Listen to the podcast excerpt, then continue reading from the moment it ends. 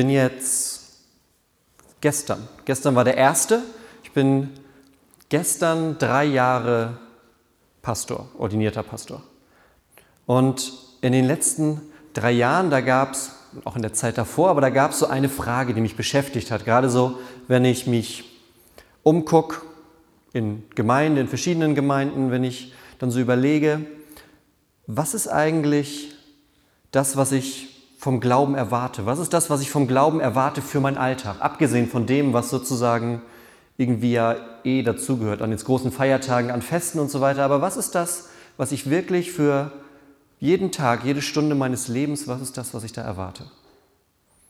Und das ist nicht nur eine Frage, die für mich so persönlich da war, sondern es ist auch eine Frage, die ich ja, als Pastor einer Gemeinde mir stelle.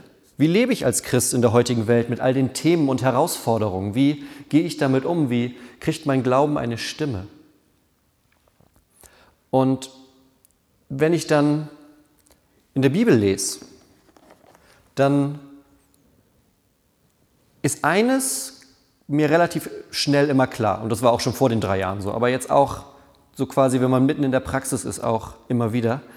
Für die Bibel ist Christsein nicht irgendwie so eine nette Option für zwischendurch.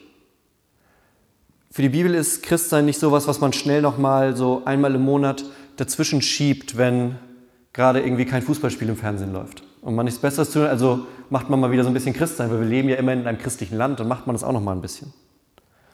Und die Frage ist damit gar nicht so einfach.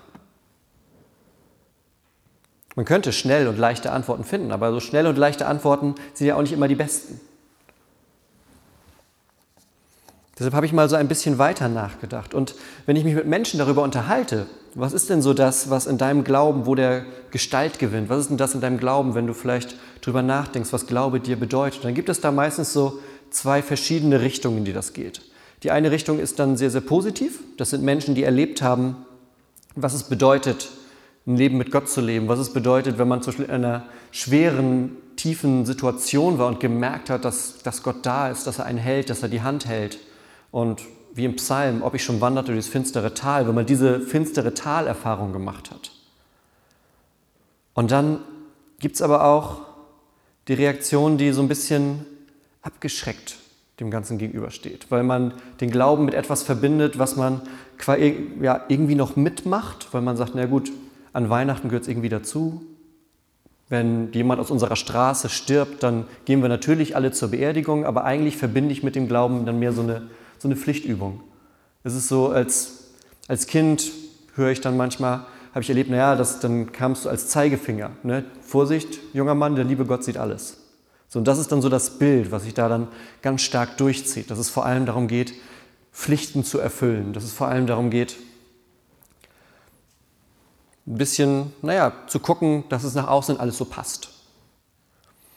Und deshalb fand ich den Text, den wir uns gleich angucken wollen, so beeindruckend. Denn das sind so Fragen, die Paulus aufgreift, haben wir eben in der ersten Lesung gehört. Das sind so Fragen, die er aufgreift und darüber möchte ich gleich, möchte ich gleich predigen. Und ich glaube, dass in diesem Text es heute für uns darum geht, dass wir uns nochmal Gott zuwenden und sehen, das ist mehr als nur so ein bisschen Glitzer über unseren Alltag. Das ist mehr als nur so ein bisschen Nettes noch dazu, sondern das ist eigentlich etwas, was ein ganz, ja, eine ganz neue Kategorie ist. Das ist ein Paradigmenwechsel für das ganze Leben. Das ist ein Leben in neuen Kategorien. Nicht umsonst sagen, und ist zum Beispiel auch die Sprache der Bibel, aber auch wenn man sich mit Menschen unterhält, die diese Erfahrung positiv gemacht haben, die sagen, für mich ist das, als hätte ich ein neues Leben. Für mich ist das nicht nur irgendwie, naja, okay, es hat sich jetzt irgendwie verändert, weil ich irgendwie mehr bete oder sowas, sondern da kommt so eine Sprache rein, die sagt,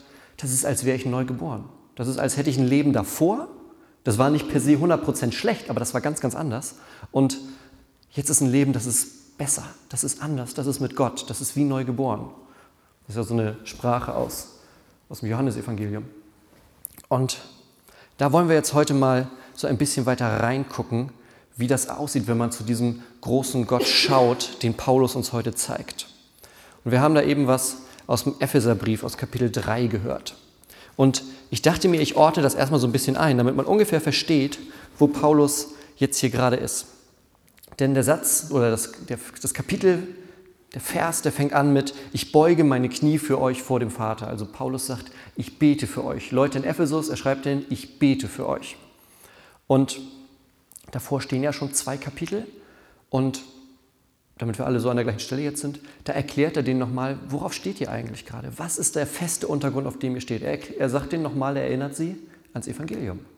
Er sagt, was hat Jesus für uns getan? Er ist für uns, Gott ist für uns Mensch geworden, hat ein perfektes Leben gelebt, trägt unsere Sünde, hat uns gezeigt, wer Gott ist, hat überhaupt erstmal den Weg wieder frei gemacht zu Gott hin und sagt, okay, und das haben wir jetzt, das haben wir jetzt klar, das haben wir verstanden, da stehen wir drauf.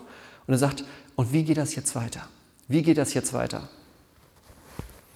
Und er sagt, ich möchte für euch beten. Ich beuge meine Knie vor dem Vater für euch. Und könnt ihr überlegen, okay, wofür, wofür betet man so im Allgemeinen? Das finde ich nämlich das Spannende, wofür der Paulus da betet. Der betet nicht darum, dass die Gemeinde, ne, wir müssen bedenken, das ist so im ersten Jahrhundert, die wurden an allen Ecken und Enden verfolgt. Er betet nicht dafür, dass sie immer Sicherheit haben. Er betet auch nicht dafür, dass die vor dem römischen System gut dastehen und sich da so ein bisschen so durchmogeln können und alle irgendwie nochmal so knapp wegkommen mit ne, um Haaresbreite. Betet er auch nicht für.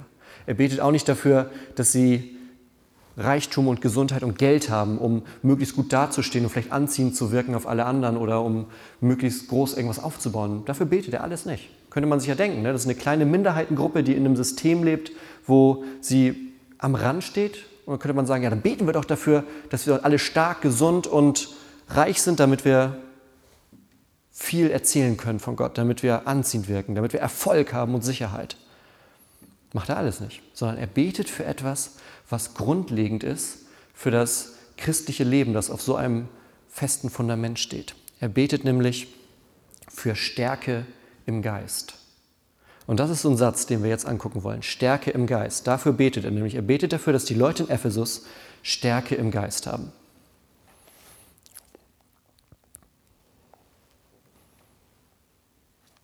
Warum Stärke?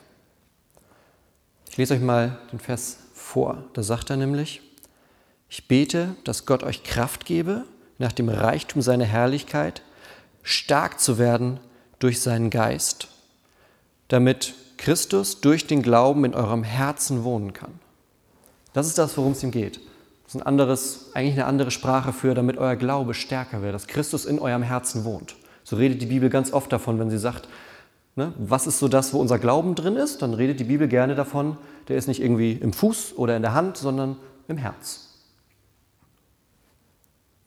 Und er sagt, Gott stärke euren Geist, damit Christus in eurem Herz wohnen kann. Ich habe überlegt, was ist das für ein Bild, das dahinter steht. Und ich habe mir gedacht, das ist so ein bisschen so, kennt ihr diese, es gibt ja keine Plastiktüten mehr oder so gut wie nicht mehr. Es gibt jetzt immer so braune Papiertüten, die dann genau einen Einkauf lang halten. Und dann frage ich mich immer, wäre es nicht vielleicht doch schlauer, eine Plastiktüte zu haben, die wenigstens fünf Einkäufe hält. Aber es gibt diese braunen Plastiktüten an der Kasse, die genau einen Einkauf halten. Und stellt euch vor, es gibt so eine Plastiktüte und du nimmst, wir haben ja gerade Grillsaison, du nimmst eine brennende, eine glühende Kohle von deinem Grill runter, hältst diese Plastiktüte auf und lässt die Kohle reinfallen. Was passiert? Brennt einfach unten durch, fällt durch, Tüte hat Minimum Loch, wenn sie nicht anfängt zu brennen, je nachdem. Warum? Weil die Tüte nicht stark genug ist für so eine glühende Kohle, die da reingeworfen wird. Und ich glaube, so ein bisschen so ist das mit Gott und uns. Wir sind die, Plastik, wir sind die, die braune Papiertüte, Gott ist, Gottes Geist ist diese glühende Kohle, die da reingepackt wird. Und wenn die Tüte nicht erstmal ein bisschen verstärkt und gestärkt wird, dann hält die so eine Kohle halt nicht aus. Und das ist nicht jetzt im Sinne von so, ja, typisch Kirche, den Mensch ganz, ganz klein machen, sondern es ist einfach erstmal ein kategorialer Unterschied. Gott und Mensch sind erstmal zwei sehr verschiedene Sachen. So, das sind zwei sehr verschiedene Sachen. Und wir haben aber nun einen Gott, der sagt, ich möchte so nah bei euch Menschen sein, dass ich nicht nur Mensch werde in Jesus, sondern dass ich danach wenn ich wieder, wenn Jesus wieder zum Vater zurückgeht, den Heiligen Geist schickt, der dann in uns wohnen soll. Das ist dieses, ne? damit Jesus in euren Herzen wohnt. Das ist eine Sprache des Heiligen Geistes, damit Jesus in unseren Herzen wohnt. Und das ist so ein bisschen so, als würde man eine glühende Kohle in eine Papiertüte von der Kasse von Lidl packen. Das ist erstmal, von außen sieht das vielleicht ein bisschen nach einer schrägen Idee aus. Aber Gott sagt, nee, nee, so machen wir das. Weil ihm das wichtig ist, dass er uns so nahe ist, dass er in unserem Herzen wohnt. Und deshalb sagt er, müssen wir eure Herzen erstmal stärken. Deshalb betet Paulus für die Kraft des Heiligen Geistes in uns, um unser Herz zu stärken, damit Gott seinen Platz da einnehmen kann. Und das ist eine Herausforderung. Das ist eine Herausforderung für unser Leben. Denn das ist so, wir gehen ja auf Pfingsten zu. Ne? Das ist dieses, diese Erfahrung, die die Jünger da auch machen, dass mit einem Mal die Welt auf dem Kopf steht. Das ist mehr als nur so ein bisschen Christsein ist so eine nette Nebenbeschäftigung, sondern das ist was, was die Welt erstmal auf den Kopf stellt für diese Menschen. Und da wird man erstmal darauf vorbereitet. Deshalb betet Paulus für die Leute in Ephesus und sagt, Gott stärke euch, Gott gebe euch Kraft und Stärke im Geist. Und warum macht er das? Sagt Paulus uns weiter. Damit Jesus durch den Glauben in euren Herzen wohnt und ihr in der Liebe eingewurzelt und gegründet seid. Darum geht es dann. Das ist der nächste Schritt, in der Liebe gegründet, eingewurzelt zu sein. Das ist so eine Sprache, das spricht von, von einem Fundament, von etwas, was ganz Festes, etwas, wo man nicht nur fest drauf stehen kann, sondern etwas, von dem aus man dann auch weitergehen kann, wo man weiter denken kann. Ja, ein Fundament, wer letzten Sonntag in Wanderup war, der hat mich sehr viel über Fundamente predigen gehört. Ein Fundament ist etwas, worauf man erstmal baut. Wenn man neben dem Fundament anfängt zu bauen, dann wird das meistens nichts. Deshalb baut man auf dem Fundament. Und im ersten Korintherbrief sagt Paulus, ja, und unser Fundament ist Jesus. Und darauf wird gebaut. Und das, hier kommt die Sprache so ein bisschen wieder, wenn er sagt, dass ihr in der Liebe Jesu fest gegründet und verwurzelt seid. Da ist wieder dieses Ding, dass unter uns etwas ist, was fest ist, was Beständigkeit hat, was nicht einfach so wegzuwischen ist, was nicht einfach bei jedem kleinen Sturm ins Wanken gerät, sondern etwas Festes und Massives. Und darauf sind wir gegründet und von da aus geht es weiter. Er sagt, damit ihr mit allen Heiligen begreifen könnt, was die Breite und die Länge und die Tiefe und die Höhe der Liebe Christi ist. Ja, das ist eine Liebe, in der wir nicht nur eingewurzelt sind, festgemacht sind, sondern das ist eine Liebe, die in alle Richtungen enorm riesig, unendlich weit ist. Ja? Die ist so hoch, die geht sogar über alle Hindernisse rüber, vor denen wir stehen könnten. Die ist so breit, die ist allumfassend für uns. Die ist, diese Liebe ist so tief, die kann bis ganz nach unten greifen und uns aus dem schlimmsten Morast rausziehen wieder. Das ist die Liebe, von der Paulus spricht. Das ist die Liebe, die von Gott kommt.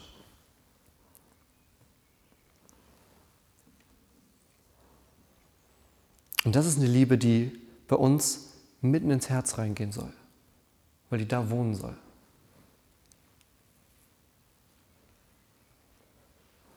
Und dann sein dritter und letzter Gedanke, den er dann hat.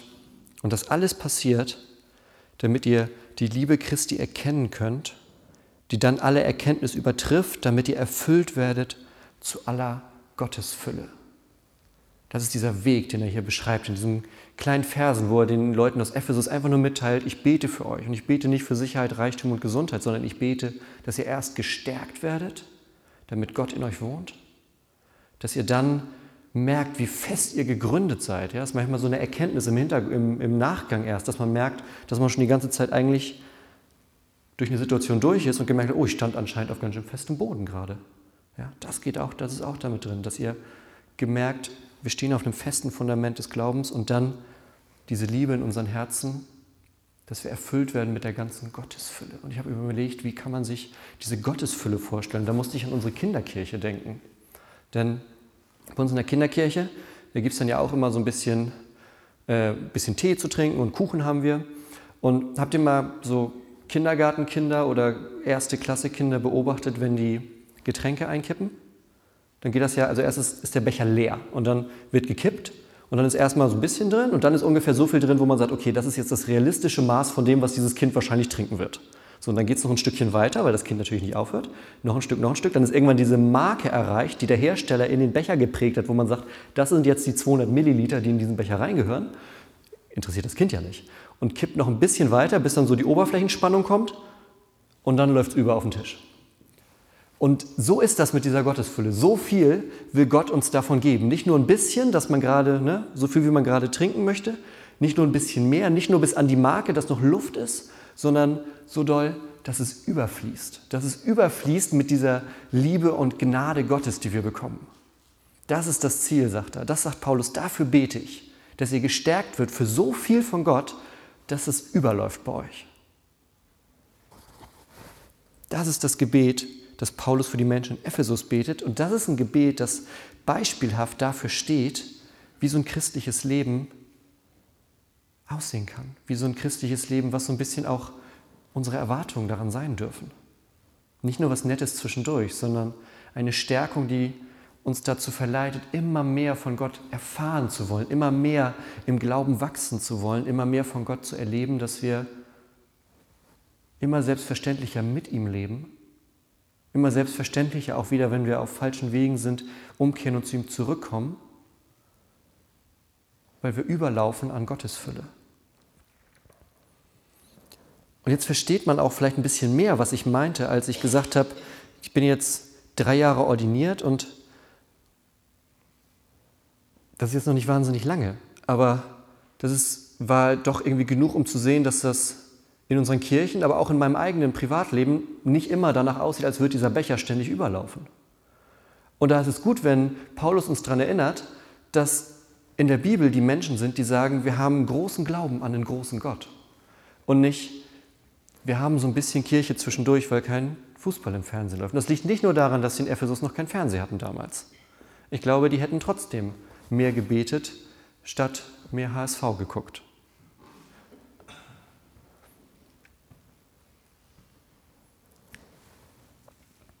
Das sind die damaligen Christen. Die haben gesagt, es geht gar nicht, es geht gar nicht so sehr, merken die nach und nach, es geht nicht so sehr um die Pflichterfüllung. Es geht nicht darum zu denken, okay, Kirche ist etwas mit Moral und Zeigefinger und etwas, wo ich dann hin muss, weil jemand gestorben ist oder weil Weihnachten ist, damit ich nicht danach in der Familie blöd angeguckt werde. Es geht nicht um Pflichterfüllung, es geht um Geisterfüllung. Nicht Pflichterfüllung, sondern Geisterfüllung. Denn all das andere, ne, das ist ja manchmal so das Vorurteil bei Kirche, das ist Hauptsache Regeln und Moral, da hat er noch gar nicht mit angefangen. Er hat ihnen erstmal gesagt, ihr steht auf einem festen Fundament, das hat Jesus für euch gemacht. Und dann kommt wieder Gott und sagt, jetzt stärke ich euch, damit ihr den Glauben bekommt, damit ihr merkt, das ist nichts, was wir machen, das ist was, was wir geschenkt kriegen. Gott sagt, ich stärke euch und fülle euch so voll, dass ihr überlauft. Und erst dann, so ein Kapitel später, kommt, dann fängt Paulus erst an und sagt, okay, jetzt haben wir das geklärt und jetzt gucken wir mal, wie wir miteinander leben. Jetzt gucken wir mal, wie wir als Christen miteinander umgehen. Jetzt gucken wir mal, wie wir mit den Menschen unserer Umgebung umgehen. Und das Bild, was wir heute ganz häufig haben, ist, naja, erstmal geht es ums Verhalten und diese Sache mit Glaube Jesus, okay, reden wir nochmal drüber, aber wehe, du verhältst dich nicht richtig. Und die Bibel sagt, nee, nee, andersrum wird ein Schuh draus. Erstmal macht Gott was für uns. Und dann ist die Frage, wie das in unserem Leben Gestalt gewinnt. Dann ist die Frage, wie das in unserem Leben, wie das in unserem Leben Ausdruck bekommt. Und das ist die Frage, mit der ich noch immer nicht die eine abschließende Antwort habe, aber die, glaube ich, ganz wichtig ist für uns als Gemeinden, dass wir überlegen, wie können wir es so vermitteln und wie können wir so mit den Menschen reden und wie können wir so unsere Gottesdienste und Sachen feiern, dass deutlich wird, Gott ist das Fest und nicht Jesus ist nur so eine nette Garnitur nebenbei für den ganzen Rest. Gott ist das Fest. Heute habe ich sehr viel Reime drin, merke ich gerade. Gott ist das Fest und Jesus ist nicht nur die nette Garnitur für den Rest. Denn das ist der Anspruch, der dahinter steht. Nicht bloß Moral und Regeln, sondern Gottes Fülle, Geist erfüllt, mit Gott leben und dann merken, wie sich die zwischenmenschlichen Beziehungen und das Leben verändern. Und über all dem steht die Zusage Gottes, der sagt, ich stärke dich selbst für mich. Das ist das Schöne. All das, was Paulus sagt, ist nichts, was wir uns machen müssen, was wir trainieren, was wir in ganz vielen Kursen lernen, sondern es ist einfach eine Form von Hingabe, eine Form von Vertrauen auf Gott. Und der Gedanke, der wurde mir noch klarer, als ich überlegt habe, wann hat Paulus das denn aufgeschrieben? Wann hat er das denn aufgeschrieben? Der hat es aufgeschrieben, als er im Gefängnis saß. Paulus saß immer mal wieder im Gefängnis zwischendurch und den Brief, den er nach Ephesus schickt, den hat er auch im Gefängnis geschrieben. Das heißt, ihr stellt euch jetzt einen Mann vor, der in einer Zelle sitzt, angekettet, der tagsüber ein bisschen Licht hat, nachts ist es dunkel, weil ne, elektrisches Licht gibt es eh nicht und eine Kerze stellen sie dem Gefangenen nicht hin. Tagsüber ein bisschen Licht, nachts gar nichts. Sitzt er in seiner Zelle auf dem Steinboden und betet nicht für Sicherheit, Reichtum, Freiheit oder Gesundheit, sondern betet dafür, dass andere Menschen von Gott erfüllt werden, dass andere Menschen erleben, wie schön es ist, mit Gott zu leben, dass andere Menschen spüren, was es bedeutet, wenn Gott in ihrem Herzen wohnt. Weil Paulus gemerkt hat, was das für einen Unterschied macht. Weil Paulus gesehen hat, dass es nicht um die momentane Situation zwingend geht, sondern dass es darum geht, wohin ich meinen Blick richte. Und er sagt, den richten wir zu Jesus, den richten wir zu Gott, weil da ist die Fülle des Lebens. Amen.